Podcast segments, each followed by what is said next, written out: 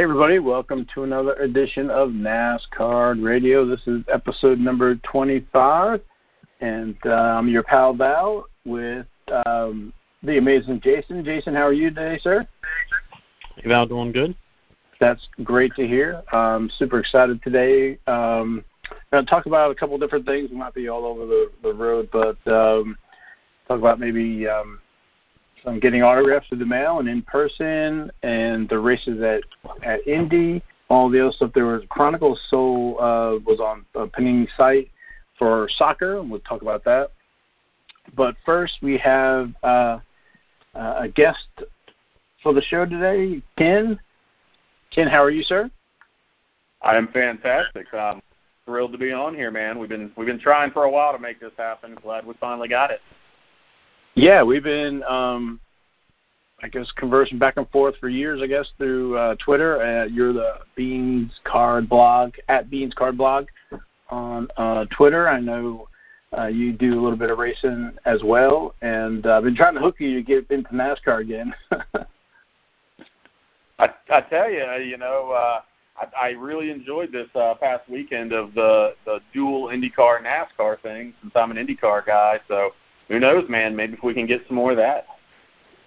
Yeah, that's that's been um, that was really good. I uh, had been Indy to India, uh, the Indy 500 one time uh, years ago, and uh, I was glad to see. Actually, I thought the Indy 500 was running um, this uh, last weekend, but um, they had open wheel race as well. But then we had the Xfinity race one day and the Cup race, and then when I watched the Xfinity, they were running the road course, and then the Cup race they were running the regular. So that was really cool to see, and you know it'd be even better if they you know maybe made it a three day weekend or something, or or like they had done with Xfinity and the open wheel, have a, a dual race. So that was really awesome. Yeah, I think maybe uh, you know COVID's changed things. I mean, I know that you know I'm not the biggest NASCAR fan, you know NASCAR guy anymore. I used to be super into it, but yeah, I, you know the way everything's shortening up and they're running midweek races. You know everything's tightening up for one and two, you know one day shows, and you know this probably got made to to, to into a two day show where you know on a normal you know in normal times it could have been a three you know a Friday Saturday Sunday event. So again, hopefully uh, hopefully we can see that in the years to come. Yeah, I think NASCAR is doing a really good job with you know, getting a show out there for everybody with no baseball, no football, no basketball, anything like that. NASCAR is one of those things where you can have some of that social distancing. Even with Jimmie Johnson testing positive for COVID and missing the race, you know, he was basically because they're keeping the drivers and the crews separate that they were able to pretty much, you know, have a substitute driver and it didn't really affect the whole team. Yeah, absolutely. I mean, they've done that.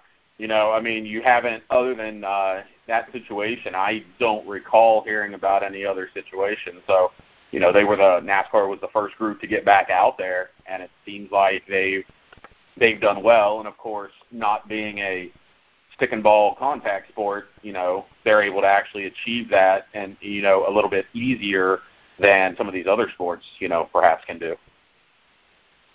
Yeah, it's going to be interesting. Not that I wish any ill will on the other sports, you know, because I'm I'm all for basketball and baseball. But to your point, you have that basically, you know, a basketball team. They're going to have to be in a bubble.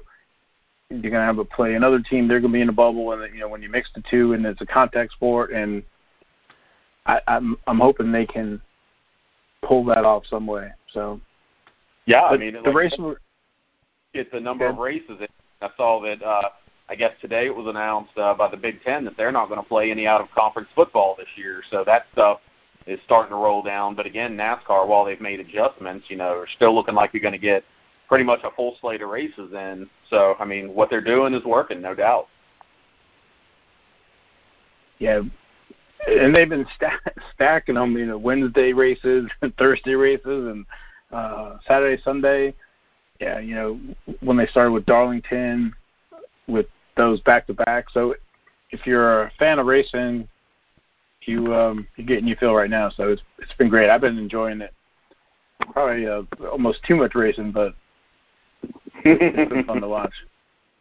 And of course, you know, I'm clamoring for Chronicles to come out. Uh, Donruss came out in February, so we haven't had anything. They limited us again this year. I think it was uh, four products. So, you know, we should have already had another. We should have already had another product. Usually, Victory Lane comes out um, at this time already. So we're getting Chronicles. And I don't know if you guys saw, but Chronicles Soccer was released earlier in the week. I saw that it came on.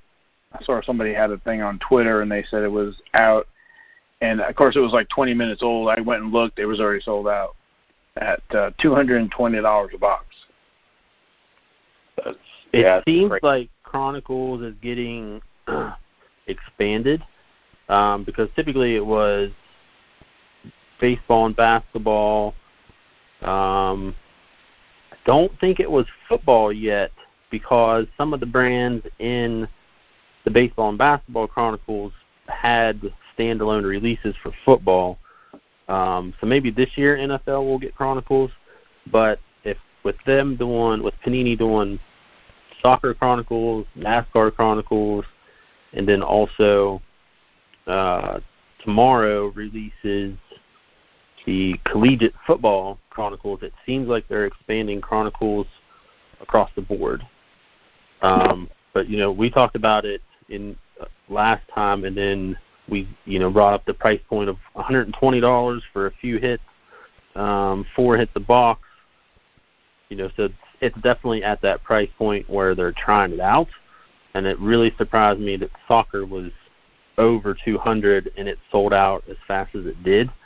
Um, so I'm kind of wondering if it's demand or if it's supply or both, or if it's just this whole COVID thing where everything's just going a little little crazy. Yeah, that's what I, I'm not gonna, sure. Oh, sorry, that's what I was going to ask real quick. You know that I, you guys know that I really NASCAR wise only really collect one thing, and I know you said there's only been one 2020 release, but is NASCAR seeing the spike that you know, baseball, basketball, football are seeing, or is it kind of staying more in line like apparently hockey is? Yeah, I'm curious to see what's going to happen August 7th if they have it on the website and how it sells for NASCAR. Uh, what I could tell for soccer was that there's, I think, a hot rookie, Mason Greenwood. I think it, he that's his name. And I also noticed that they have a Donruss um, we have, uh, brand inside of that Chronicles that look good, as well as these other ones. So I don't know if everybody's chasing him, but Ken is. I'm really curious to see what's going to happen. I know that old wax for NASCAR has been increasing, or the big three have have increased their prices. Now, the blaster boxes have are in the ten to fifteen dollar range now, where before they were sometimes special at five dollars. So, but there's so much has dried up. 2016 certified hobby boxes have dried up. You don't see any 2016 Prizm boxes anymore. Uh, 2017 Absolute, I think, is at almost like eighty dollars a box. So I'm really curious to see how Chronicles is. At that 120, I think that's actually maybe low if that soccer was 220. So we'll see. Yeah, it just could be a situation where people are buy, you know, it seems like people are buying anything they can get their dang hands on as far as unopened. I mean, I sold some unopened basketball at the Dallas Card Show recently that I retail uh, that I picked up, and you know, I made a, a substantial amount of money on that. Um, you know, I bought the uh, what is it, the Bowman Sapphire baseball that came out a couple of weeks ago, and I heard somebody say last night, the guys on About the Cards say that uh, those boxes are going for almost five hundred dollars now on the secondary market. So, as it is, you know, even guys that aren't interested in NASCAR may be picking it up, thinking, "Oh, well, everything else is going up. Why not do this?" And I've seen a spike in silvers on checking my cards so there are definitely some people coming in to the NASCAR market, and I've had a couple of DMs, you know, asking about um, investing, and I try to shy away from that just because you know, we we never know who's going to go up or or what's going to happen. So, but you know, I, I think the NASCAR guys are still cheap, and if you go with you know guys like Harvick and and um, if you're looking for established guys, or if you're even looking for the Cup rookies, you know they're, they're still priced pretty decent. You always want to, you know, comparison shop if you can. So, but I think there's a lot of folks coming into NASCAR, and I don't know if it's because NASCAR is the only one, only sport running. If it uh, there's no new products in NASCAR, um, or we have other people coming in that because everybody's buying everything up. If you go to Walmart, if it's like mine, uh, I think I have Pokemon, and that's about it. You know, maybe it's you know, and I'll just throw another thing out there. You know, part of you know, yeah, we know COVID's part of the boom and all of that, but you know, I'm of that age. Jason and I are about the same age, and I think Val, you're just a couple of years older than I am. Where, you know, we're we're established as adults with jobs and you know have some expendable income, and some of those guys that were into NASCAR in the '90s, like I was, um, you know, mid mid '90s to early 2000s, that maybe got away from it. Maybe it's just what's happening everywhere else. Those guys are coming back. They're getting interested, and they're putting out some money. That's possible too. It's always fun.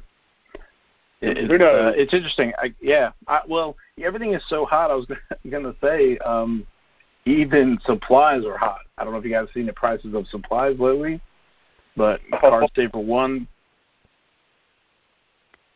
I when I, I was saying I was at the Dallas Card Show a few weeks ago, um, and I saw two different dealers that had the 25 packs of top loaders for ten dollars. Now, holy, holy. Again, I also saw some guys that had them for three dollars. So you know, you take it for what it's worth. But I mean, I you know we we're all on Twitter. Um, and I see it on there a lot of you know I can't find them, blah blah blah. You know, anybody out there got any? My local card shop actually still has them. Uh, the 35 po- the 35 points, uh, two for three fit or two for good grief, four for ten. But yeah, they're limiting they're limiting them though. They're only letting you get four. Yeah, I've been paying attention to the Card Saver ones because I do some grading of stuff. But then that's the way I like to store my cards. Um, and so before the COVID, or right when the COVID hit, I picked up a case, and I think it was about $180. Let's just say it was 180. Uh, then card the cards and everything, all the supply market got sh- uh, absorbed, and then Cardboard Gold had another case or something. They were saying they were telling you that stuff wasn't coming until the end of June. I think it went to 280, and now they're sold out at 380. Yeah, I, I, I can still find card savers again at my local LCS, but yeah, I mean, you know, probably what it is is, I mean, they're already in demand because of grading. Like you said, you like to store yours, and I that's actually how I store my personal cards is in card savers, but as the uh, top loader supply has dwindled, you know, people are they're gonna they're gonna take, you know, if they wouldn't normally take them, they're going to take what they can get at this point. Yeah, it's been um, really interesting. I don't think we've ever seen anything anything like this. Bizarro world. It's crazy, and I I know we could go off on this all day, but it's like a a mixture of things that happened all at the same time because we had COVID, we had pop stars like Zion coming out, and then I've had numerous people come to me that I, you know, played softball with or went to high school with or whatever that watched The Last Dance. And they're like, oh, I went back, I got all my cards, now I'm buying this. And I have a friend that two months ago wasn't buying cards, and now he's buying like thousand dollar Trout rookie cards. You know what I mean? Like there's wow. people coming back that are full full force looking at it as stocks and I was not old enough to grasp what happened in the 90s, but I do have that fear that, you know, there there is some sort of bubble on something, you know, not everything per se, but something's going to pop, and you know, hopefully, you know, we're not all left with all these you know, Topps cards or whatever that's you know nothing. But yeah, and even going back to what Ken said, you know, ten minutes ago, we are of that age where you know, I'm just turned 38, and 90 Topps. It's that thing of it's 30 years old, and it's like that prime. Like I'm going to go back and buy that. You know, people my age, like he said, have that expendable income and stuff that wasn't valuable 10 years ago. Now is that ripe age of you know 30, and people want it. So there's just all kinds of things that are combining and mixing, and it's like that perfect storm. Agreed. Yeah, I think you're right. Uh, I don't know if you want to uh, talk about. It. We were, um, you know, with Indy. It made me think of. Um, there are some Indy card sets. I'm not. I know there's some earlier sets. Uh, the I think the T36 and uh, Parkhurst and some other ones. I don't. I haven't really collected any of those. I I really didn't get into into any Indy until I saw I was looking through the Beckett and the 1980 Avalon Hill Sports Illustrated auto racing board game. I don't know if you're familiar. I think I might have sent you a picture of that one. That has Tim Richmond in it. And what the Avalon Hill is a, a board game and with some dice and some cards and you know you go around the track and they have basically the starting lineup for the Indy 500, and I think they started maybe in '79 and go to the middle uh, in the '80s or whatever. But in the um, Tim Rich was in the 1980 uh, Indy 500. I think it was Rookie of the Year as well. But that's how I kind of.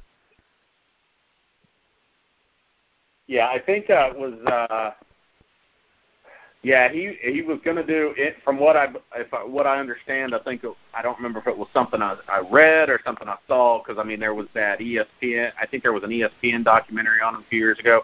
Yeah, I think he was more interested in open wheel, but I believe like one of the races, like his mom saw a wreck or something, and was like, "Ha, we're not funding you for this." So they wanted him to go to stock cars, you know, thinking they were more safe. We can debate that. know, we we can debate that a hundred ways, but th- obviously the, appearance of the cars would confirm what you know she thought. So yeah, he did run. I believe he ran twice in the 500 uh, before he moved over to NASCAR. He's a was an interesting guy. Uh, he has a book, uh, had a book written about him. I had read that, and I think I watched that 30 for 30. And quickly, he, you know, his I think it was his dad had invented something for um, either excavating or, or uh, pipes or something like that. So, uh, and that pretty much anything Tim got into, uh, he was almost a master of. He learned how to fly and, and cars, and uh, he knew uh, the either the inventor or whoever owned the Uno game, and Uno sponsored him and you're correct. Uh, the story is that you know he, there was an accident, and basically the his mom said told his dad that he needed to get out of that car or she was divorcing him.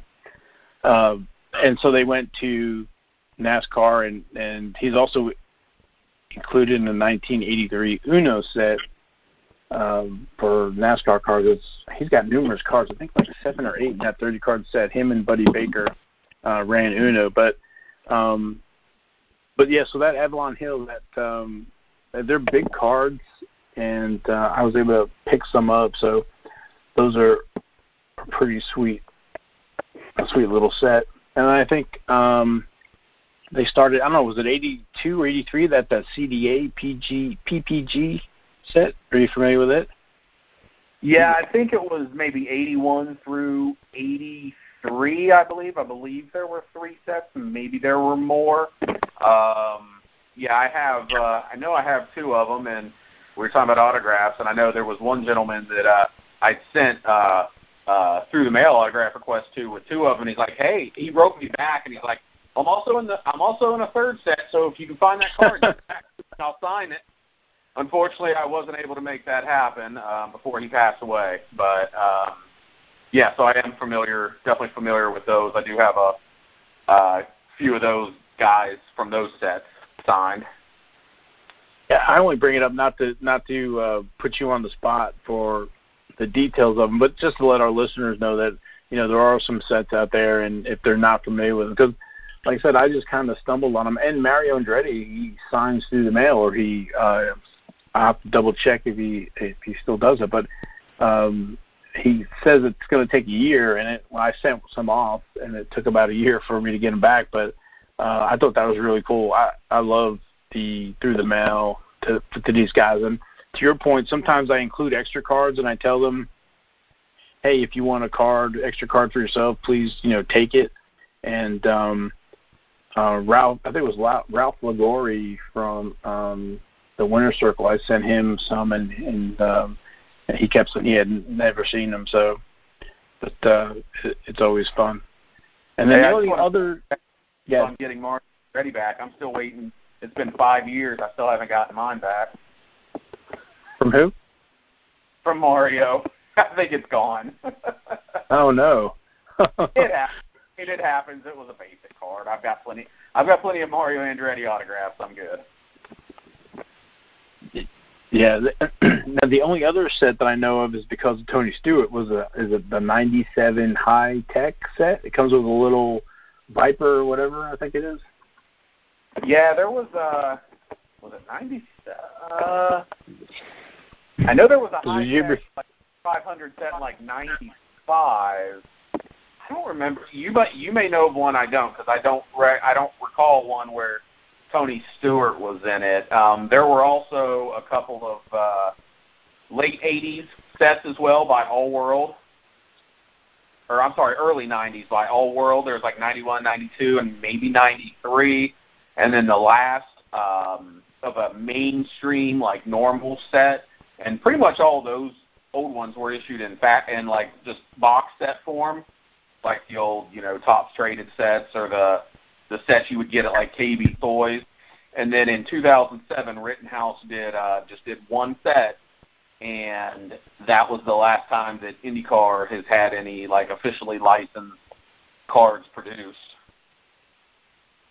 Now I like that Rittenhouse. Of course, I have not uh, purchased any of that. I missed somebody had was an archival box. Is that correct, or is that I'm a sorry, different brand? Now? An archival box where it's got like every autograph in it. You know what? Now that you say that, I think that existed. I don't recall. I know that I did see uh, like a case of them on one of the the big three, probably about four or five years ago, and I almost bought it. And I said, you know what? I'll wait and see if it gets marked down. Well, either got marked down or somebody just snagged it at that price, so I missed out. But yeah, you can't, I don't think you can find that. Every once in a while, you maybe see a box pop up on eBay, but the prices are ridiculous because Danica Patrick has an autograph in there. Yes that's what I was going to say. Um, the the other ones that I've seen are, I guess, at the Indy 500 they have a uncut sheet. I think in the program there's a coupon to redeem for an uncut sheet, and um, I think I got. I don't remember her first year if it was.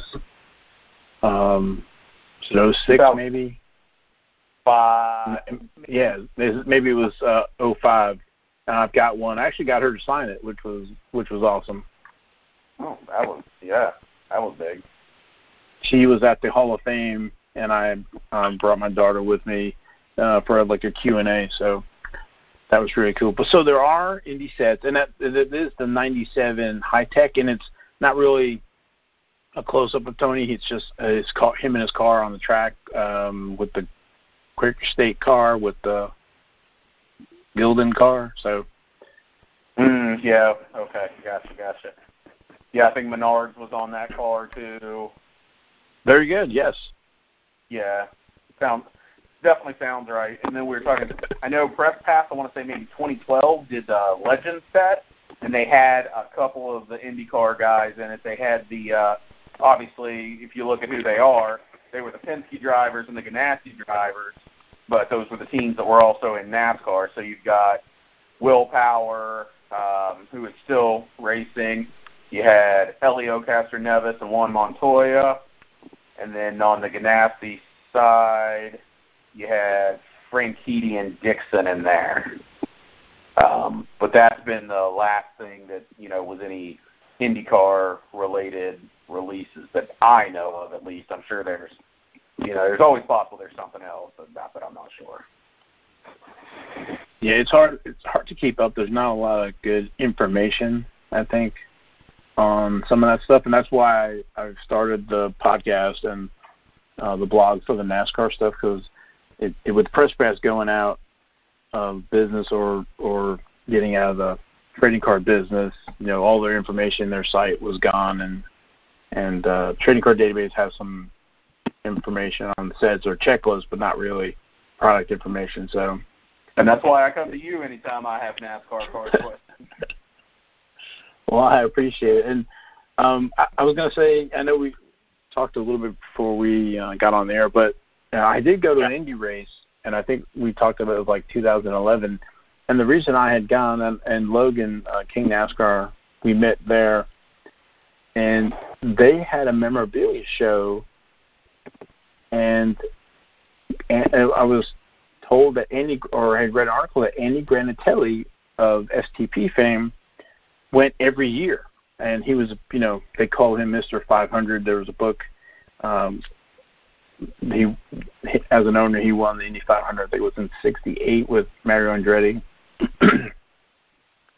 and I wanted to talk to him about the 1972 STP NASCAR set. So I took a trek out there. We went to the race, and there was a state fairgrounds in Indy, and uh, it turns out it was like the second longest running memorabilia card show behind the National. So that intrigued me. But that year was the first year that they also did a show at the track. Andy Granatelli ended up going to the show at the track and not to the fairgrounds. So I was banking on him going to fairgrounds. So, but also Joe Leonard was at the fairgrounds and he did a signing. Uh, I did a little pit stop on the 1970 Lear drag strips, and that's how I got those Joe Leonard's autograph at that show. But now, didn't he run? Really, didn't he NASCAR races as well? Leonard. I have I have to check. I'm not sure. I thought I thought he did. I thought I'd heard uh, Donald Davidson. Uh, he's the Indy Speedway historian, and he does uh, radio shows during May and stuff. And you just call in, you ask him something, he tells you stories. And I feel like when he talked about Joe Leonard, he said that uh, he did. I know he was a motorcycle racer too. He was a champion motorcycle racer before he got into four wheels. Well, I know. Sorry, off the topic. no, no, no, perfect site to uh, racing racing reference, and he ran one Cup Series race. Yep, I was looking at it on Wikipedia. 1969 Medal of Honor Firecracker 400, July 4th, 1969. Finished 31st after starting 12th. Yeah, anyway, yeah, I. I, thought, I thought I heard him talk about that before, so I assumed that yeah, was well, why you asked the autograph was because he had raced uh, because he had raced uh, in a NASCAR race. Well, I didn't know that one, but uh, I had the Lear drag strips with me, and I'm always, you know, when when the right opportunity happens, you know, part of being prepared. And I thought they would be, um, you know, pretty cool to get autographed. I'm I'm one of these guys where I, I think the autograph is a value added to, to the card. Not that I'm selling it, but if I ever wanted to or whatever, and I think you know the, the drivers held the card, they've autographed it as opposed to, and especially some of the harder stuff. I you know I try to get the 72 STP set autographed because I figure well I can probably find more STP cards. It'd be harder. It's harder to find autographed STP cards. So, if that makes sense. Well, and if you decide to sell that, I probably have somewhere between uh, 60 and 75 IndyCar uh, guys that have been in the Indy 500 autographs. So if you ever decide to move that, uh, I'm your Huckleberry. I, I don't have a Joe Leonard autograph. Gotcha. Now, do you do um, so let's see the show. Um, so it was, you know, the 500 was interesting, and um, a real funny story. Me and Logan were walking, and I think it was the day before, and we're going past the pagoda, and we're going down a pit road, and then we made some turns, and all of a sudden we're on the track, and all the drivers are right there, um, like doing some kind of ceremony or whatever it is, and then it's over, and then they all start coming towards us. Um, you know, I was able to get like Al Unser's autograph, and then I did see Andy Granatelli, and he motioned, you know, for me to go over there or whatever, uh, you know, over to the side to get an autograph because um, and, and talk to him. But it was Al Unser and a couple other drivers. But I was like, well, I'll just see him tomorrow, which turned out never to. Uh, so I missed the opportunity. But it was it was kind of funny. Uh, me and Logan didn't know where we were going, and just kind of wound up. Of course, Danica was there too, but um, I don't know if I told this story before, but uh, she just kind of disappeared. And I was talking to some other folks that were getting autographs, and like, oh yeah, what she does is put her hair up under her hat and walks by. You don't even recognize her. You know, head down. So she just yeah. When they're right at, when they're at Indy, they're they're masters. Um, I was in the garage and uh, Mario Andretti was signing autographs and uh, you know, obviously, I mean, it's, it's Mario freaking Andretti. Everybody wants his autograph, and uh, all of a sudden there was just a, a clap of thunder, and boy, did he he snuck back in there. He tried to sneak back in the garage while everybody looked up. they are. Uh, I mean, you don't think about now. Granted, this is you know this is Mario Andretti, this is Danica, but even the guys that you know when they come to Texas up here, you know people don't really know who they are. But man, when they're at Indianapolis and it's May, I mean everybody at the track knows who they are. You know, they can be a little under the radar pretty much anywhere else, but yeah, not not at Indy and you know, not on the track or in the garage area. Pretty much everybody knows who they are. Yeah, I was working on that uh, 85 Sports Star photographic stickers. That's um, some of the Indy drivers are in there and uh, so that's I was I was able to knock out the Indy drivers from that set. So uh, you know it, it was it was pretty cool. But so do you do a lot of through the mail or or how do you get your autographs? Well, so a lot of mine. So I'm not even 100% sure you knew this, Val. Obviously, Jason knows, but I lived in Indianapolis for about about a decade. I was there, I think, seven or eight years. Um, so I've been to five 500. Um, and then around town, you know, they'll do signings, you know, in the, the couple weeks before. Uh, they uh, one year when the, when Izod was the sponsor, so they did uh, the big signing of the field at uh, one of the I don't remember what store it was, but it was somebody that carried Izod apparel. I don't know if it was J.C. Penney or who it was. Um, so I've done that a couple of times, uh, things like that. And then there, you know, the guys that raised. uh, the Ganassi guys that had the target on the car at the time. So Franchitti and Dixon would sign at various targets and things like that. And then here now I live in uh, I live in Arlington, Texas, and Texas Motor Speedway is about 45 minutes to an hour. And then they'll do the IndyCar usually does like about an hour signing at each of the tracks. Uh, so you got to go and you got to wait. You got to be there like an hour an hour early. Um, but they'll do signings, so able to to get a few of them that way. And then I have a few of the uh, the older gentlemen I have gotten through the mail. Um, Paul Goldsmith, um, he's the uh, oldest living Indy 500 driver. He's 90, 93, I believe. Uh, last I know, as of a couple of years ago, still flies airplanes uh, got him through the mail, and he sent me like in addition to like the seven cards I sent him because he actually was born in West Virginia where I grew up. Uh, he sent me back like seven additional photographs, autographs. So yeah, I got like 15 autographs or something from him. Uh, Johnny Rutherford, um, you know, guys like that I've gotten through the mail. I've, you know, some haven't been successful, but most of mine have been in person, um, and then a few through the mail. I, I mentioned the one. Bill also he had signed those two for me and sent me that note and said, "Hey, I've got a third one if you want to send it, find it and send it to me. I'll sign it. And unfortunately, it was just a matter of weeks after I got that autograph request back. He was out um, working on his property on a bulldozer, and it turned over on him, and he lost his life. Um, yeah, very, very, very sad. Um, you know, with the the older drivers, what it comes down to is uh, a lot of them, because I'm the guys that you know care about the guys that ran the Indy 500 they kind of just go into I don't want to say they go into hiding, but they're just not that easy to find. Is where I have gotten through the mail of a lot of the the older NASCAR drivers, and I say older meaning retired. I've gotten Mark Martin through the mail, Bill Elliott, Dale, Dale Jarrett, Ned Jarrett. Uh, you know, obviously, pretty much anybody that does TTM's has gotten Richard Petty.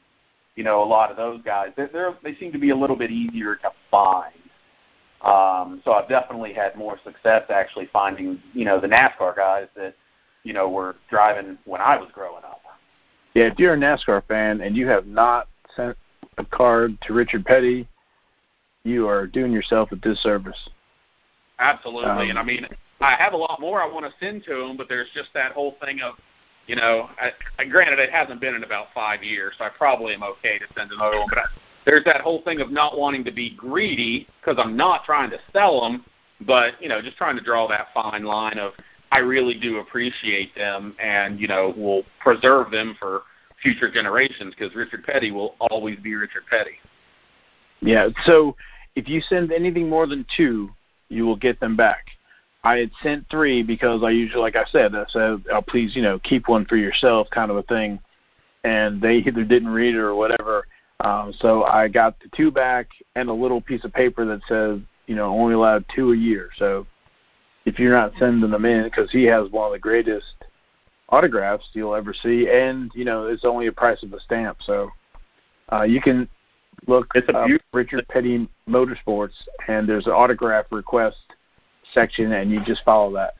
Yeah, I uh, there was a uh, I don't remember what the set was. It was around 2000. Um, it was a it was an insert set. It was a press pass insert set of some sort, but they were they kind of looked like the size of like the 1950 Bowman cards or something. They're a little smaller. Uh, yeah, the snapshots. Do what now? Uh, snapshots. It's, yeah, it, maybe that's, yeah, maybe that's what it was. But I know that uh, I had I was wanting to try to get a lot of those guys to sign those. So those are what I have, and he signed them in. Uh, he signed both of them in silver ink, and it's just it's just an absolutely absolutely gorgeous signature, gorgeous card. Everything about it is fantastic. Yeah, he. uh If you've seen him do autograph signing in person, um since I live close to Charlotte, the teams will do a fan day before this all this, and you could go and uh, I think they limit it to I don't know if it's 200 folks, whatever. But when you bring your item, he you know he's got his arsenal of pens. He knows exactly what color when it's when it should be silver, when it should be black, uh, when it should be white. So uh, I, I me and Logan finished figured up how many hours uh, he probably has spent signing, and I think it was uh, into the weeks of his life uh, signing stuff.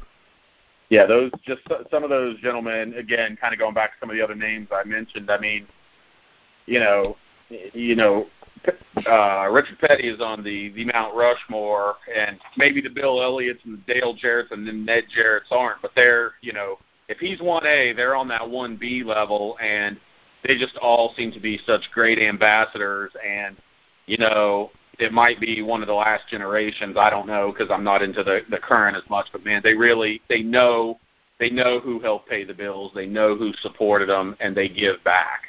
And it's just it's it's awesome to see. Yeah, there's um, I think north of Charlotte, uh, around Christmas time, there's a Stocks for Tots um, charity, and the drivers will volunteer and go there. And to your point, you know the the older drivers are there. Some of the younger guys are there as well. Um, uh, Dale Earnhardt Jr. is another one who who will go, depending on his schedule. So they definitely give back and understand.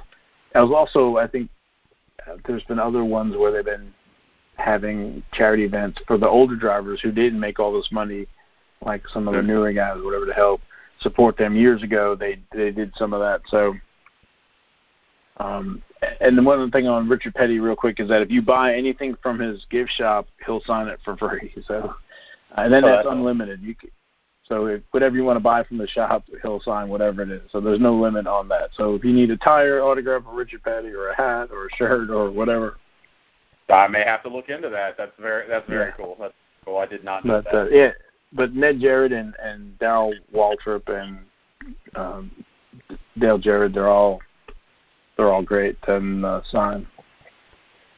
Yeah, it's one thing so I can say. The NASCAR older generation, you know, the retired guys yeah, more than you know. Especially, it's it's not just that you know when you take some of the other sports, you know there are a lot, there are plenty of guys that'll sign, and probably more than NASCAR, just because there have been more baseball players, football players, basketball players. But it's that that upper level of NASCAR guys. It's not just you know, it's not just the guys that didn't win a race. It's the guys that are legends and in the, the NASCAR Hall of Fame, and just it's yeah, it's really hard to put into words. It's just it's really awesome, and that's really not a suitable word. So I want to jump in real quick. The question I wanted to ask, because Val, you've done this a lot more. I've done it with NASCAR, but it's very sporadic, and I know Ken, you've probably done it more than I have with uh, with NASCAR, because I tend to do it with other sports. The one thing that you see with a lot of through the mail requests are it's that debate of real, fake? You know, did he or she sign it, or did the secretary sign it? Did the sister, the girlfriend, you know, whatever? I don't really ever hear that with NASCAR. Um, and I don't know if you guys would agree with me or not, but I'm kind of wondering do you think, say, 99% of all the NASCAR stuff is legitimate? I don't hear that that debate brought up as much as I do with, say, like baseball, basketball, football. Now, Ken, I don't know if you have anything on this. I feel like I've a couple of maybe the more recent bigger names have maybe had questionable ones, but I'm also not going to say any names because I'm not sure a if right the fact is right, and b if I even have the right driver. So I don't want to besmirch anybody, but I agree that there's very little. I I haven't really heard that much. Maybe just a grumbling here and there. The only one that I would say that I would question is Brad Keselowski because of the 2012 auto pen with press pass, uh, 2012 ignite. Uh, it ignited a firestorm. um, he auto penned those for whatever reason, and press pass uh, basically had to rectify the situation, it got him to sign regular versions, and you could trade those in for the legitimate version. And ever since then, or ever since that point, if I remember right, Brad did not sign any more press pass. And you'll notice in Panini, he only signs with sticker. You will not find an on card Brad Keselowski in Panini. Now, he signs great at the track. I've always found it interesting. You know, there are guys, um, you know, going over to baseball. There's some guys that won't sign certain cards and things like that. It fascinates me because we never hear the story. Now I'm interested in why Keselowski doesn't want to sign a card. He'll only sign the sticker. That's that's actually pretty fascinating. I, I would love to hear more about that. And I don't know if it's the time constraint where he can sit down, knock out the stickers, and be done instead of uh, a supply comes in. And I probably need to talk to the guys at Panini to see why that is. But um, if you, I think if you search on Google, you can find the press release. I'll need to probably put all that tied all together and, and put it on the blog. Um, but I had no issues with him signing at the track, or he does discount tire. I think it's one of his sponsors, and he'll do stuff. Ken, like you were saying, when the race is in Charlotte, he'll be at you know he'll be someplace a discount tire or somewhere. Might be up by the track or whatever. But there's no problem with him signing cards there. I think, um, you know, for whatever reason, he has he has trouble now. I've had uh, hit and misses with Kyle Busch in person, but then if you pay for his fan club, they'll have a, uh, that fan day. They'll invite you to come, and he'll sign. I think it's two things, and it's not an issue. Now, some of the big drivers will not sign through the mail um, just because they get inundated with stuff. So, um, you know, like Jimmie Johnson probably won't sign, and uh, you're. I'm trying to think of some of the other ones. Uh, like you know, when Jeff Gordon was at Hendrick, he wouldn't sign. Uh, Tony Stewart, Tony Stewart wouldn't sign.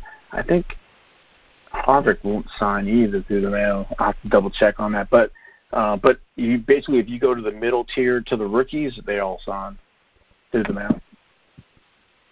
Yeah, very interesting. Yeah, I haven't. Uh, the I think the only. Yeah, I don't. I you know I had one get return. I haven't. I've never had anybody not like sign or NASCAR wise that I sent to and didn't. The only signature I don't think I got uh, was J.J. Yeley at one point because I was trying to get him because of the Indy 500 connection. But that was where I think he was bouncing around teams, and so I sent it to, you know, some address. I want to say he's from Ohio, if that sounds right. Um, and I sent it to some address that I'd found there, and it just got a return to sender. Uh, but I think everything else I've ever sent out. But I'm also a very careful one. I try to research and make sure it's an address that people are getting successes from. Yeah, I um used Star Tiger before, I believe. I'm too cheap. I haven't signed up for that. Maybe if I get back well, into this. No, it's a great. Well, I think I, I think you can sign up for 30 days free, as well as if you go to, like I was saying, you go to the driver's website and look either there or at the team site, and they'll under contact. There's usually a autograph request. Either they will take it or not. Um, like Chase Elliott, you probably don't want to send it to Hendrick, but I think if you send it to the shop in Dawsonville, Georgia, he'll sign there. I've done that, and sometimes if they run Xfinity, um, you can send it to the Xfinity team as opposed to the other team, if that makes sense. And man, um, you told uh, you may have just uh, you may need some commission from Panini because that's definitely some motivation to uh, go out and uh, buy a little bit if I can find it. No, and I did not know that you find those on the website. That's great information. What what is that? The oh the addresses? Yeah, I didn't know that they'd be like you know for autograph requests. I never thought about that or did that. I don't know that they do that in IndyCar because well there really aren't any cards to get signed. right. Well, I mean, if you um got if you had somebody in particular, I can you know we could do a quick search here and, and tell you. But um, like when Chase was coming up, that's what I was doing. I was going to um, the he was running for Dale D, Junior Motorsports, uh, or if I was I think I was going after Ty Dillon to the, the to the other shop. So um, there are some ways you just kind of you know think about it um, because they all sign uh, even I, I think I had seen on Twitter where people were starting to get autographs from Dale Earnhardt Jr. They were five years old or more, but they were starting to like he'd gone through his mail hmm. and starting to sign. So, you know, it's all these guys could probably sit and sign for days if they didn't limit it. So yeah, just I'm, learning so much just from being on just from being on the show. I mean, I list, I'm a listener, but I'm learning so much from our conversation. well, I, I try to uh, uh, this like I've been doing this for I don't know the last five ten years. I really started getting into NASCAR. You know, since we were getting the Hall of Fame here in Charlotte. Um, not that I did didn't like it before, but just kind of honing in and then getting autographs through the mail because I really enjoyed. I had seen somebody on the PSA message board. They're working on a 52 set autograph baseball, and I thought that was really cool. Uh, yeah, that was way out of my yeah, that was way out of my price range. So this was this was a while ago. This was probably in '08 maybe. So it's been wow, it's been 12 years. Um, but so I was going to take it to the other the other things. Well, I can get NASCAR cards; they're pretty cheap, and send them through the mail. If I get them back, great. If I don't get them back, you know, not a big deal, right? It's different than sending um, a hundred dollar rookie card from a you know one of the pick any baseball rookie, right? High prospect, and, and trying to send it to training camp as opposed to, you know, I was just uh, a Denny Hamlin rookie, you know, five dollars, you know, or you probably get it for a dollar or two, and, and send it to Joe Gibbs, and he's going to be a future Hall of Famer. You know, if it comes back, awesome. And if it doesn't come back, that's fine, right? You're you're at not much, but if it comes back, that's awesome. You got a rookie autograph rookie of a future Hall of Famer. So. Yep, I will be. Uh, yeah, I'll have to be looking at this as I, uh, whenever I finally get back to a Walmart or Target. We don't, uh, we haven't really been doing that in the past few months. and now is a great time if you like picked up the Donruss set. There's some Rated Rookies in there. Derek Kraus is one I would be sending. Jesse Little, uh, Hailie Deegan is another. Uh, you thought we'd get through the show without mentioning her name, but um, but you know I go after the Rated Rookies, or even if you go back earlier sets, um, Christopher Bell, uh, Tyler Reddick, or Cole Custer. You know, these are cup. They're going for Cup Rookie of the Years. Those three, and uh, and John Hunter Nemechek as well. I know he signs through the mail, and you can get their you know rookies autograph. So, like I said, that's one thing about great thing about collecting is there's not one way to do it. I mean, there are hundreds of thousands of collectors, and there is not one collection that is not or not two collections that are exactly the same. So yeah, there's you know, it just is what it is. I don't know what to say. Ken, there's no wrong as long as you're having fun with it. Exactly.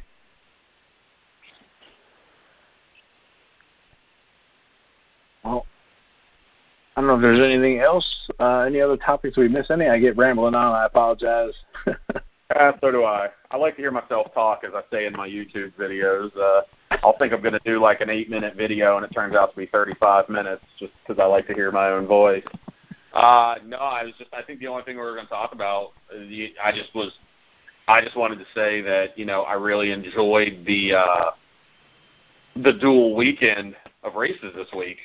Um, I'm an IndyCar guy. It was only IndyCar's second race of the season, um, but knowing what was going on, I wouldn't have watched the Xfinity race otherwise.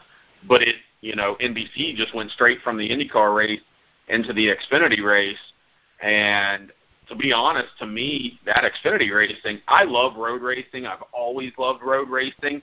Um, you know, even back when I was in NASCAR, you know, I was a huge NASCAR fan in the mid to late 90s. Two of my favorite races every year were Watkins Glen and, uh, as it was called then, Sears Point. Um, just love those races. Um, and yeah, but I think the, uh, I know it's not really NASCAR's roots, but, you know, maybe if, uh, you know, we can get more of these dual weekends, maybe you could see a little bit more, you know, NASCAR racing like that. I know that you know that would probably irritate a lot of the NASCAR fans, but part of kind of what chased me out was losing a lot of the short tracks um, when they decided that they were going to take races from um, who was the one I was thinking of? Rock, uh, is it Rockingham that doesn't have a race anymore? Yeah. You know, they took right. they took didn't they used to have two races, I believe. They took one and give it to freaking California and take one and give it to Las Vegas. These cookie cutter tracks that are all the same, that they're all spread out, and you know the North Wilkesboros and the Rockinghams and those.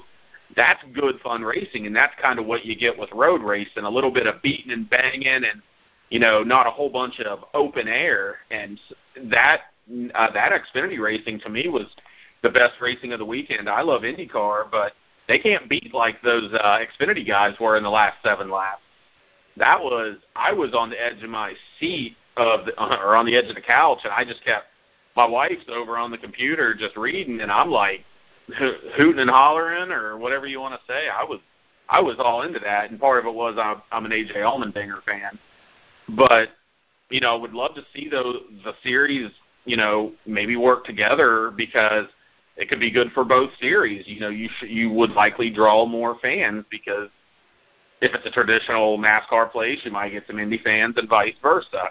Uh, the tracks, I mean, now they have more track activity, and maybe now they don't have to do two, you know, two events a year. They can get away with one and make the same amount, if not more, money. Uh, one of the the challenges for IndyCar scheduling is an IndyCar fan that listens to a podcast is that there's a lot of race places they just can't race because of Cup because it takes weeks to turn the track around. Well, if they're both both racing there, you know, that could help that. I mean, it seems like it would be good for the TV partners. I mean, NBC was just able to go straight from IndyCar straight into uh, the Xfinity race. You know, it was all on the same network.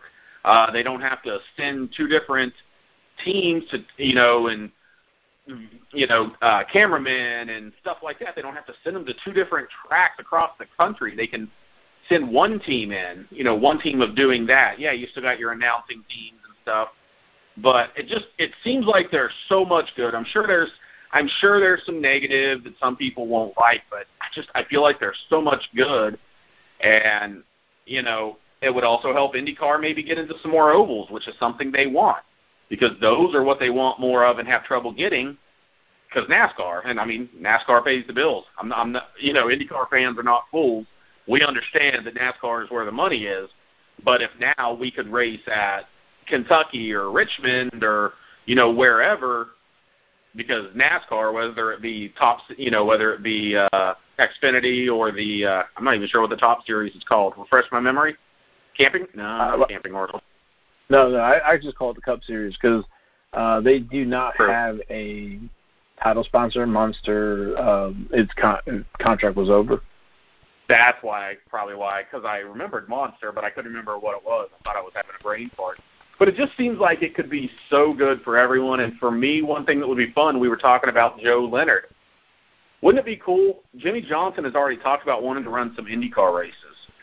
How cool would yes. it be if you dual weekend and an IndyCar driver who could go over and run an Xfinity car on a road course or something, and vice versa? What if some of these guys that end up in NASCAR that you know did have their roots in the open wheel racing? The only one that could pop into my head, I know he's not got a ride.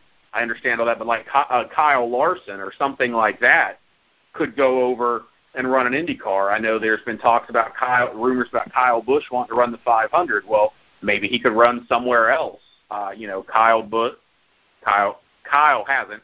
Kurt has run. AJ Allmendinger had run when he was there. I mean, you know, it's more like the good old days when you know the Foyts and the Allisons and the Andrettis. They just they just ran wherever they ran wherever they ran where the money was. They ran the big races. And how much fun could that be for pretty much everyone involved? Yeah, you know, one of the issues I know here in Charlotte when they had uh, IndyCar was the accident. Um, but with no fans in the stands, you know, that's not a problem anymore. Um, yeah, there are definitely some tracks. Uh, does Cup still run at Las Vegas? They do. I think Las Vegas would be a no-no for IndyCar. I mean, maybe it's been long enough, but after 2011 with losing Dan Wheldon there and the speeds and uh, you know, they had talked about a lot of the drivers had talked about being so there's some tracks where it's not going to work. There's no doubt. Let's be honest, even even Indy, although the Cup race was, I thought the Cup race was pretty exciting. In general, the Cup race there has been kind of boring, and then we had TireGate for you know, what was that about 10 years ago. So you know, it's not going to work everywhere, and I'm not thinking they should be touring together all the time. But hell, if you could do that five or six times a year, it seems like it's a win-win a win for almost everyone involved. I'm sure somebody wouldn't be happy, but yeah, you know, maybe maybe they talking, um, talking perks and sponsors and all of these things that are bringing in the money, fans. It seems to be it seems to be a, a winning formula. Yeah, I missed that um, pre-race, but the I did catch the Xfinity race, and to your point, it was really uh, good those last laps where they were on every turn, you know, trying to pass, and you know Justin Haley and Noah Gragson, they're all and AJ Allmendinger are all leading, and then make a mistake in the corner, and then somebody else is, is leading. Those were awesome, and I definitely think there's some opportunities. Hopefully, uh, you know, NAS, somebody from NASCAR had seen that, or whatever. That you know, some kind of cross pollination where um, you know NASCAR picks up some Indy fans, and and Indy picks up you know some NASCAR fans. So I think if they did that just to kind of change it up, I think some of it has gotten stale. Uh, you know, they're talking about trying to run at Nashville, and they did the Roval in Charlotte, and that was a big success. And then doing this road course at Indy and be able to do both, that's uh, that'd be cool. And then you talk about like you know they used to do the double where they do the Indy 500 and then fly to Charlotte for the Charlotte race. But if you had the same race at the same track, you know, one earlier and then uh, later in the afternoon, you can do the double right there. Yeah, and I don't know. I mean, I know that Indy. Uh, I'm sorry. I'm, I know that NASCAR has gone from 43 to 40, but if you're doing that, is that something where maybe you could expand to 42 because of those 40? You know, I I don't know the whole cup. You know, how many are locked in? You know, those kind of things. I don't know if they do the lot. You know, how many free, how many extra rides are there? But you know, in IndyCar, it's usually like 20 cars outside of the 500, and maybe get up to like 23 if you can get 23 on a track, you can get 25 on a track if you know whoever it is decided they wanted to come over. And again, that potentially is more eyes, especially as it's bigger names. If it was Nashville, you know, if Josef Newgarden, who is the uh, the reigning champion, I believe, I'm having a brain fart now, questioning myself. But if Josef Newgarden was going to run, you know, the Cup race, well, now IndyCar fans are going to be intrigued by that, and again, vice versa. If uh, you know, you're whoever you're. I know you're a big Hailie Deegan fan. What if she decided to run an IndyCar race? You would tune in, wouldn't you? Definitely. So, again, it's. I think it's that whole. What is it? The the rising tide. You know, whatever that line is. But yes. Uh huh. It seems to be that that could be good. I I know there are complications. I know you know some people aren't going to like it. I know there are tracks, but I don't think racing is. I think racing has maybe passed a lot of its golden age. So it seems like a little bit of uh, cooperation might be good for everyone involved. Yeah, I think they, you know, we were talking about changing it up a little bit with Jimmy when they went to the iRacing during that time Jimmy was Jimmie Johnson was using the simulator that he had that was for uh, IndyCar. And so when he was doing it, he was basically sitting back like they would in the IndyCar. So uh, it'd be really cool, interesting to see. You know, if if it, know, Jimmie Johnson goes to do some of the Indy and then you know could do a double kind of a thing. It, there's definitely possibility. So I'm hoping that they're at least entertaining that. It, it, there's been a lot of changes with NASCAR, and like you were saying earlier, I guess in the '90s, uh, the tracks, you know, the owners of the Rockingham, it was easier to buy the track and move the date than it was to try to get NASCAR to remove it from the track and move the date. So, you know, they were moving Rockingham and some of that stuff and going to, you know, Vegas and um, those other tracks that had those larger things, and they were trying to get that attendance back in the in the 90s. I think some of that now is contracting, and I've seen, like in Charlotte here, there were grandstands at turn two, and those are all gone now. They've taken them out, and then I think at Daytona, I don't know if they pulled them out, but when I had gone to Daytona, you couldn't buy even buy seats uh, for the July race on the back grandstand. So it's it's like it's you like you said, it's contracting, and it's it's what every sports league is going through right now. Um, everybody is kind of losing attendance because, you know, I tell you what, my my sofa is really comfortable. The the beverages are a lot cheaper. It's a lot cooler in here, so you know there you know the TVs are better than they ever have been. I mean, take take take your TV now versus your TV in 1995 so you know what else? You know, the times are changing for better or worse. They're changing. So how can how can you know how can we how can these racing uh, series evolve and what can they do better to to you know better do that because like you said uh, the tracks are not filling necessarily like they were and that's from what I understand both series um and that's like you said that's why they took them out of the North Wilkesboros and the Rockinghams and stuff like that was well let's move them to California. But the racing at those other tracks was just I mean that was fun racing. I, I don't I don't find the mile and a half to two and a half mile tracks that fun uh, you know outside of a handful of events. Yeah it's funny but, as they're talking about bringing some of that stuff back so.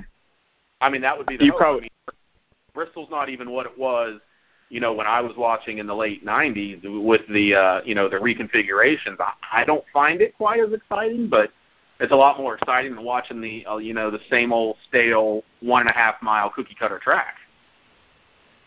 Yeah, before you couldn't get a ticket to Bristol, and then before all this happened, you know, there there were seats. But um, I I don't know if you had heard, but you know, NASCAR or the I guess it's the ISM the, parent or the parallel to NASCAR that they owned a bunch of the tracks, and then the Bruton Smith's group owned tracks, and those were publicly traded companies. Now they've both gone to private, and so now they have to deal with shareholders, but they can, you know, now move the dates around or lose, you know, lose dates, and not have to deal with shareholders.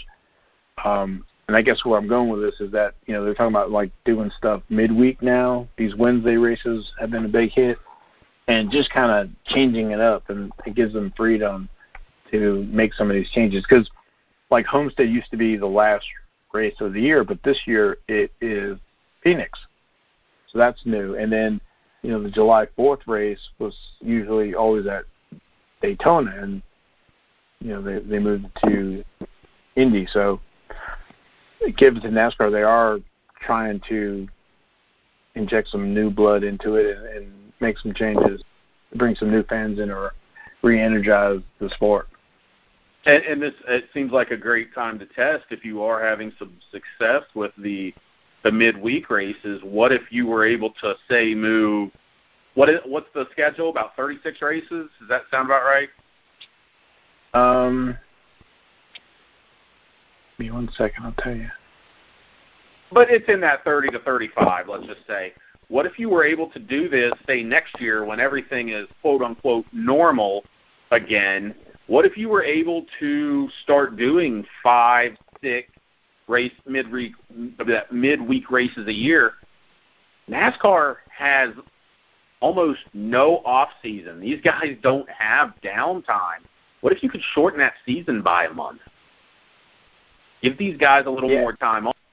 Um, you know, and then of course, you know, you're going again as we've talked. You know, it ratings and everything probably aren't as strong as they were, you know, 20, 15 years ago.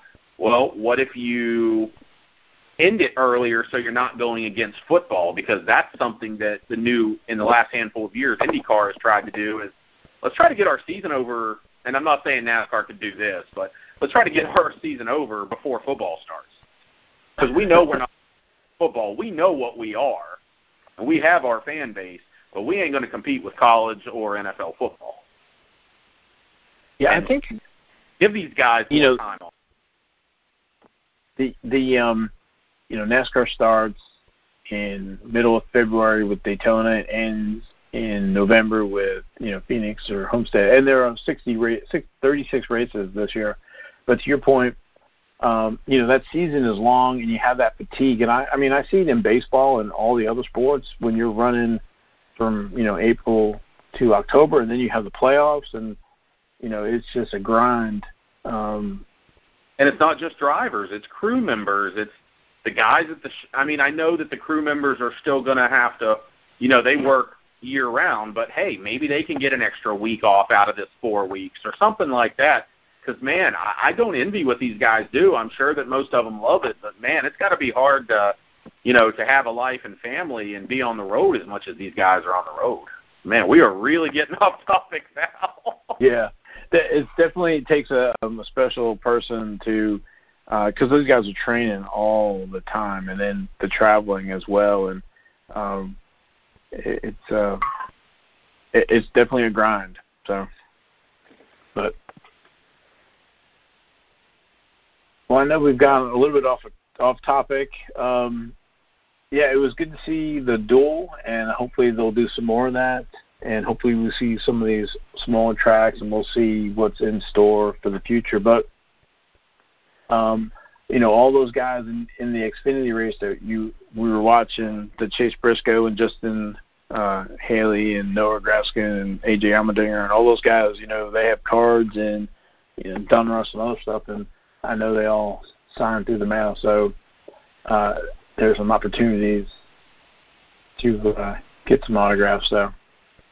And like I said, I'm excited to maybe. Uh, I know I've uh, we were talking about unopened boxes earlier, and I've been looking on eBay over the last couple of weeks uh, for like some old like '90s boxes. But, you know that stuff is dried up too. But I'd love to you know be able to go back, open some of that, and send some of those. Because again, just it is what it is. I'm not necessarily into the current product, but man, if things could change, if you could get back a little more to your roots in those short tracks, you're probably gonna you're probably gonna get me back. It's it's not too hard to get me back um, because I do love racing, you know, at its purest form. But thinking about those guys from the '90s and being able to send those autographs out, those guys that I was watching when I was, uh, you know, in my mid-teens to my early 20s, um, you know, that could be really fun. I've, looked for some boxes, but they're definitely uh, definitely the ones I like are a little bit pricey, unfortunately. You know, you bring up a great point. You could grab some of the earlier sets and work on just getting them autographed. Um, you know, there's a couple of projects that I've been working on or worked on. Now I cheated some. I got an 88 Maxx set, pretty much almost all autographed, and I didn't just you know jump into it. I asked the seller some questions, and this was a long time ago, but um, asked him some questions, and and everything kind of checked out. It turns out uh, he was from Alabama, and his brother worked for one of the chassis building chassis for the cars, and he, him and his um, cousin had gone or brother had gone to the track and gotten basically the the set autographed, and all the autographs look good. Now some of them weren't autographed, and so I picked up the project and was finishing it. But I guess where I'm going is, you know, you can buy some of these factory sets and send them off because I had gotten a couple of factory sets, and you can send them off and get them signed to Richard Childress and Mark Martin. And you know, if you go after the 88 Maxx, Dale Dale Jarrett and Rusty Wallace, all these guys, their first cards uh, to get them signed, or the 1990 or the 91 Maxx, or you know, you can buy, like I said, the factory sets. They're probably less than twenty dollars shipped, uh, even and possibly even cheaper, and it gives you a fun project to find contact information or addresses to send to the mail and you know it doesn't you have to, you don't have to spend five hundred dollars for a brand new sapphire box for a bunch of rookies to enjoy it. So there's different levels to enjoyment if that makes any sense.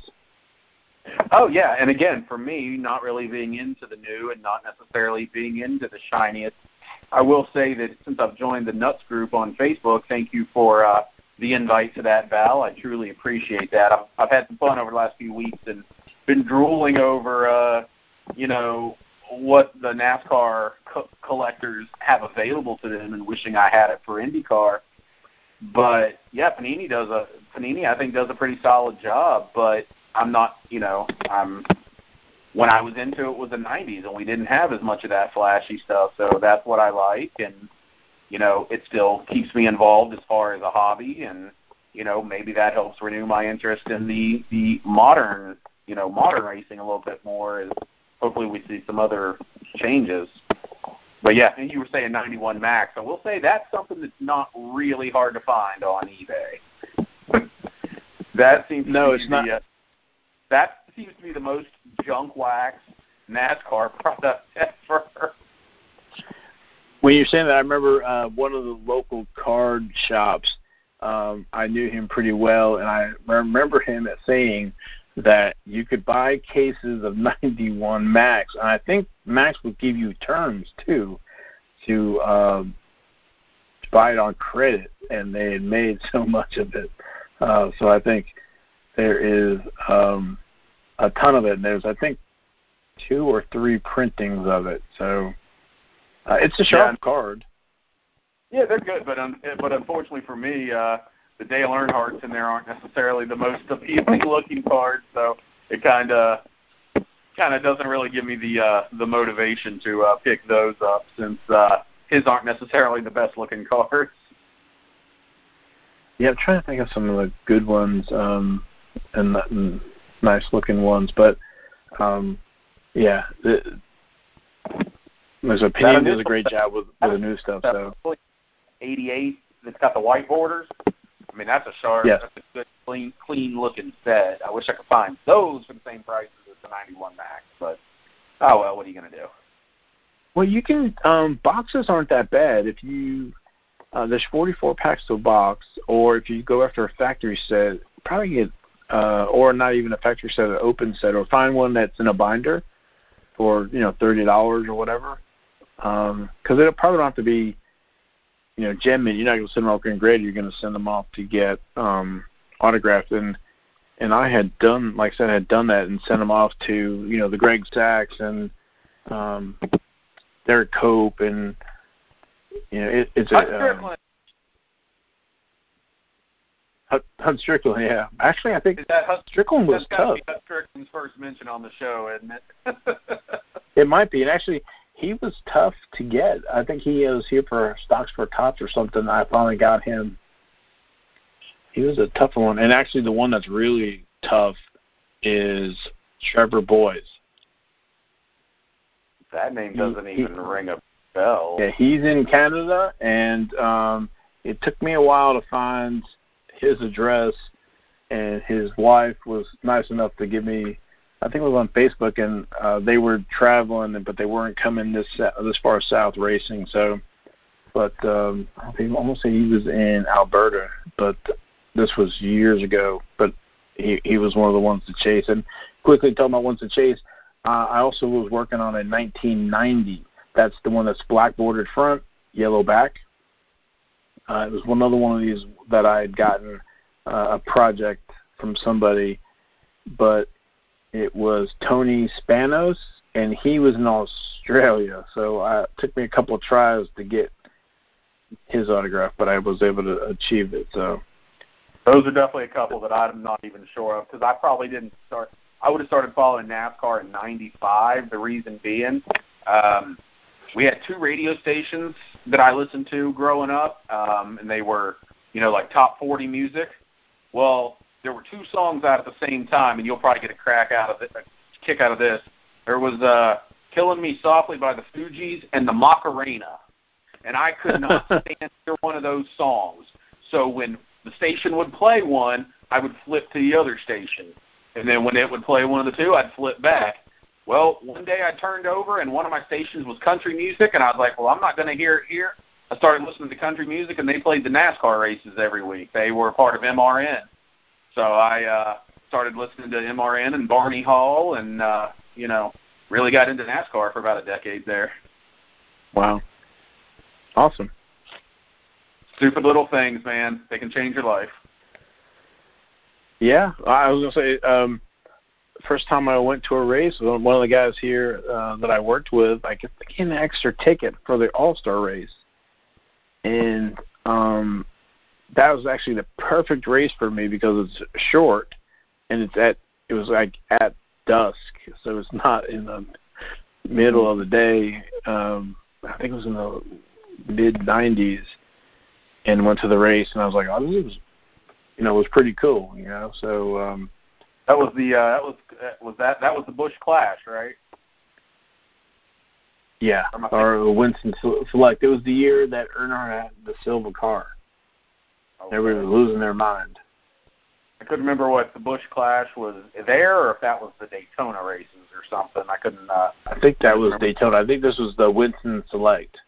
That sounds right. That sounds right now that you say it. And uh, talking about like the ultimate chase, Dale Earnhardt Sr. was running the silver car, silver three, and everybody was losing their mind trying to buy the diecast or what was the diecast at that time. It was more plastic um, of that in the um, merchandise trailer. So that's the old Racing Champions brand.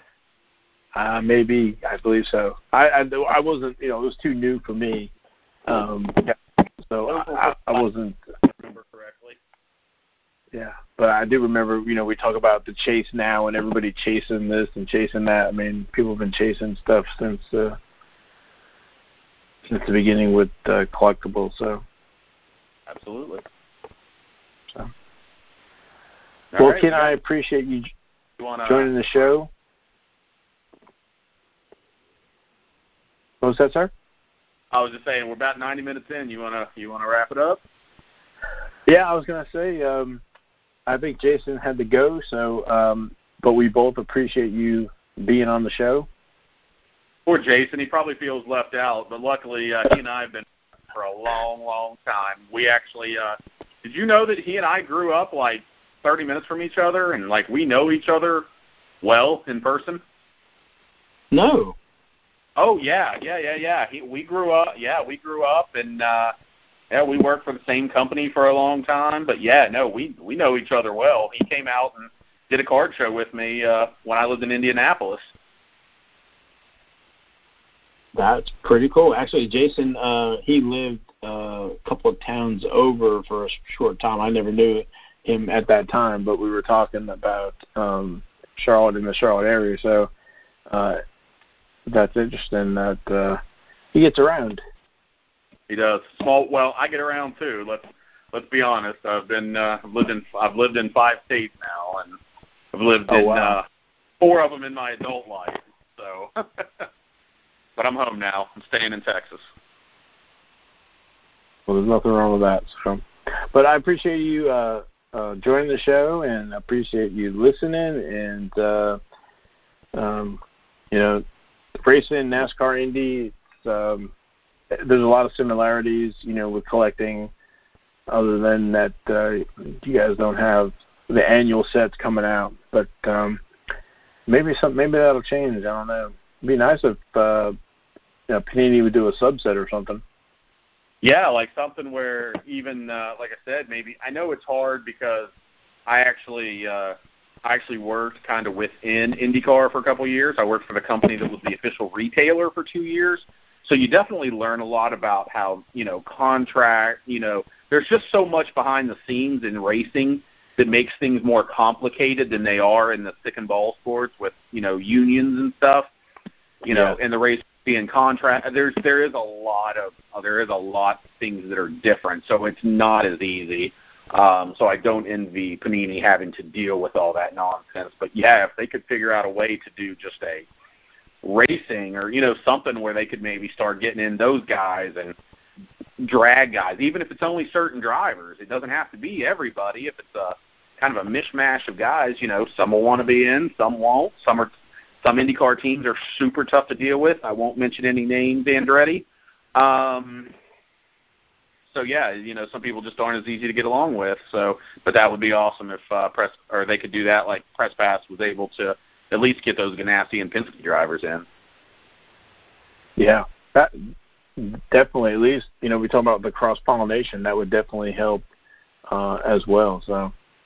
I would I, I would think so. Or you get the guys that are you know all NASCAR or all IndyCar. Well, hey, trade opportunities, sale opportunities. You know, get a little bit of money back from your box or you know whatever the case may be. Um, you know, there's taker for everything. I, I wouldn't anticipate it to be like a 50-50 split of IndyCar and NASCAR because NASCAR is where the money is.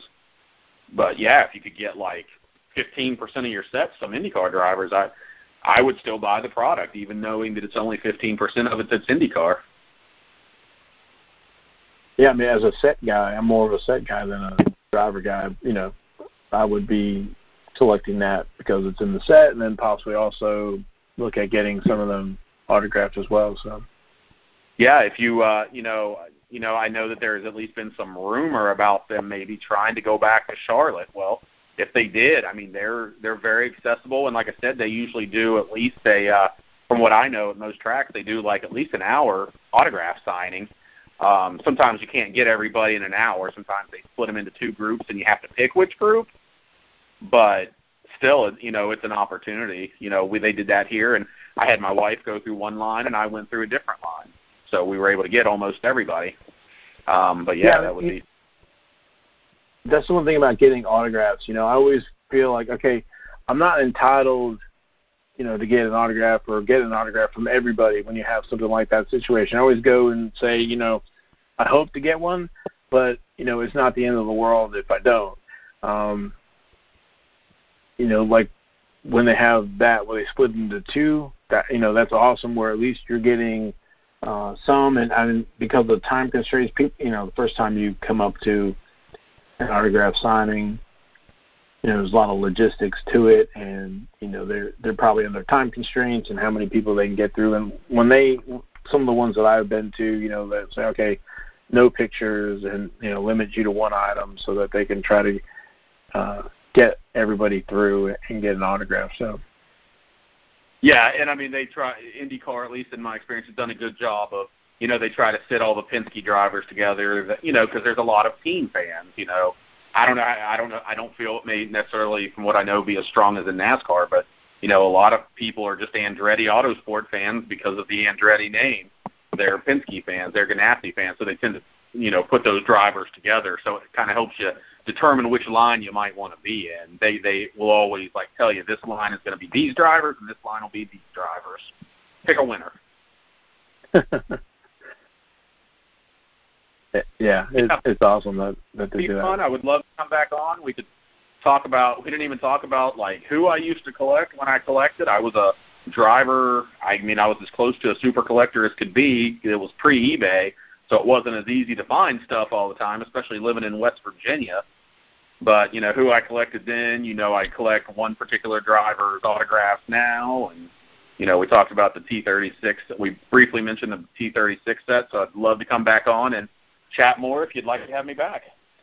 Oh yeah, uh, love to. Yeah, we, uh, we get talking here and uh, get off course, but yeah, I'm um, I have not purchased any of the T36s but they intrigued me, and I, you know, there's some different backs and stuff, and I've listened.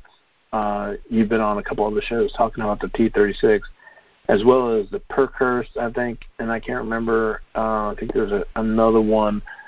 There's a 19 but I'm always Stark and Wetzel, and then there are from the 60s, early 60s. There are some different Marhoefer meats, and that was a local uh, like meat deli in Indianapolis, and there are some of those too. But yeah, we could sit down and talk about all these different things, and I would I would love to talk about it.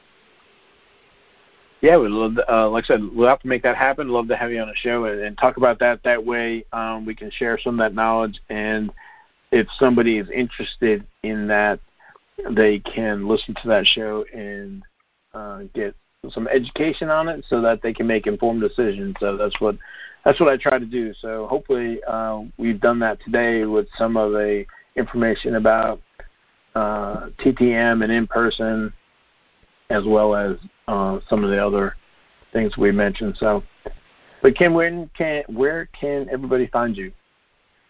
Uh, you probably find me most active on Twitter. I kind of I took a little bit of a hiatus from my hobby account. Um, but I'm I feel like I'm back pretty strong. Uh, so if you're on Twitter, Beans B Card Blog, I do love to talk cards. So if you you want to interact, uh, like I said, give me follows. You know, you know, tweet at me, and you know, we'll definitely talk. Uh, you and I, you know, we shoot some messages and some tweets back and forth. Uh, the other thing is, I do have a YouTube channel, and that's Beans Ball Card Blog.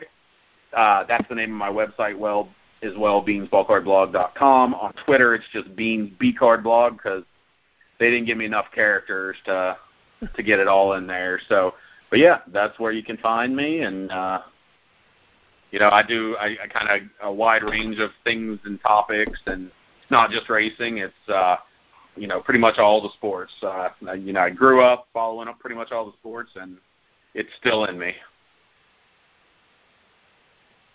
Well, I knew you're uh, asset to the the hobby with sharing your knowledge and and uh, it's awesome to see. Like I said, I try to keep you know Twitter to some positives and you know sharing information. Um,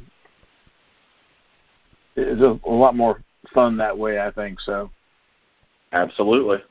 But yeah, check out my YouTube channel as well if you're into that. Um, I mentioned that I there is a former driver that I am collecting some autographs of, and uh, I actually have a video that I'll need to make here in the next handful of days that I'll be able to show off too. I don't even know that I told you about the last one, Val, but I have another one coming. Dun dun dun. Awesome. Yes, um, some beauties, and uh, I, I don't think people realize how affordable uh, some of those driver legend autographs are uh, especially when you compare to other sports as well. And then, of course, we talked about through the mail um, with some uh, nobody charges for for them. So it's uh, amazing when I see the prices for like Tom Brady, eight hundred dollars for an autograph.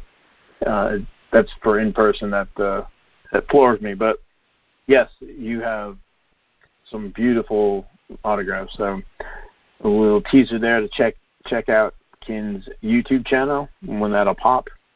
Uh, probably well, have to do it. I got one. It's scheduled to be here Saturday, so maybe I'll get to it Sunday. Um, but yeah, sometime here probably in the next week I'll have a video on that. Um, but like I said, I do videos on different things because I have a very wide collecting. I wish I could be more focused, Al. I wish I could be like you and kind of just stick to one, you know, one general thing. But unfortunately, I've been going for 33 years since I was seven years old, and you know, I just there's too much out there. Ken, I want to tell you that is one of the hardest things to do, even in NASCAR. You know, like sometimes I get pulled maybe to uh, driver suits or crew chief suits or diecasts or cups or you know whatever. There's there is a ton to collect, and that you know that's just in NASCAR and then other stuff. So staying focused, and again, you know, you're it's to be enjoyed. So you um, focus on whatever makes you happy. But but it's the journey, right? So, but absolutely, that's cool. So if they, yeah, so I think if they go out into Twitter and follow you there, they'll find out when the video shows up. So, absolutely, I'll share it on there, and I share a lot of uh, others' YouTube videos uh, when they get them posted. So. I'm always sharing, you know, new things. Uh, if that's something you're into, feel free to give me a follow, and you'll definitely see uh, you'll definitely see some uh, good channels and some good videos as I share those. So, for from Jason and, and myself, thank you so much for being on the show. And next time we'll we'll have you on, and we'll let Jason do some talking. Yeah, poor guy. He probably felt left out. He's probably uh, going to be sending us both a both a text. Yeah. all, all right, Val. Thanks for uh, all right. Thanks for listening, everybody. Have a great day.